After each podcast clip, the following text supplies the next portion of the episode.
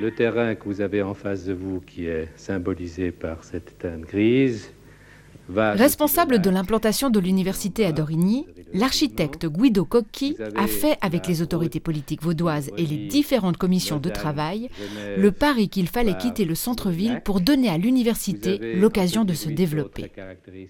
Oui, c'était une aventure et c'était d'autant plus une aventure que les gens d'ici, les Lausannois, ne euh, pouvaient pas s'imaginer qu'on sorte de leur ville.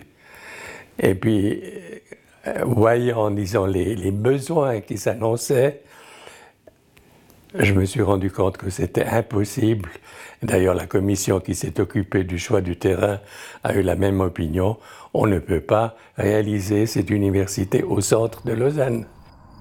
C'est donc au bord du lac, sur de vastes terrains agricoles, à l'ouest de Lausanne, que la nouvelle université a été bâtie.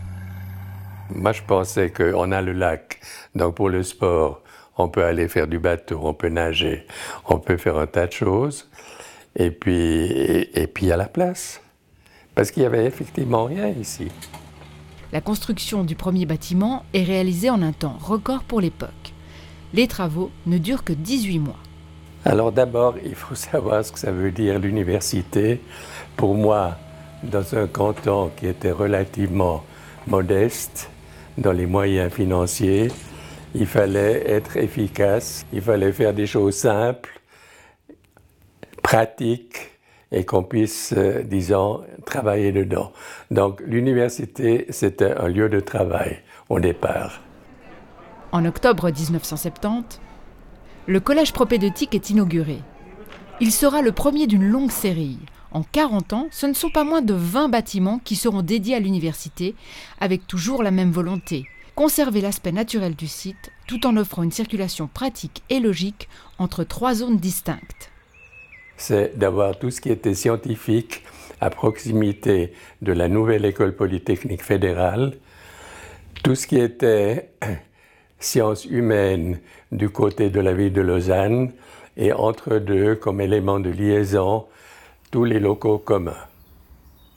Moi, j'ai d'abord pensé à une chose, c'est qu'on était dans une nature extraordinaire, avec des privilèges que très peu de terrains ont dans cette région, la vue sur le lointain, on voyait depuis la bibliothèque que vous connaissez, on voit les Alpes, on voit la France, on voit le lac, et sans faire un effort particulier, on est dans un monde privilégié on s'est dit, au fond, il faut éliminer le maximum de routes. On va faire une route autour, mais à l'intérieur de l'université, on va aller à pied. Que ça fait du bien à tout le monde. Moi, je crois que les chercheurs et les étudiants, par ce jeu entre la concentration à un lieu de travail et puis la possibilité de profiter de la nature, ça les garde en équilibre. Moi, je me balade dans ce terrain j'ai du plaisir à voir la foule des étudiants. J'ai du plaisir de voir cette nature. Je regarde les bâtiments, je me dis celui-là, il est réussi. Je vois peut-être un autre bâtiment, je dis on aurait pu l'améliorer. Et je crois qu'on peut encore continuer à développer cette université sur ce site.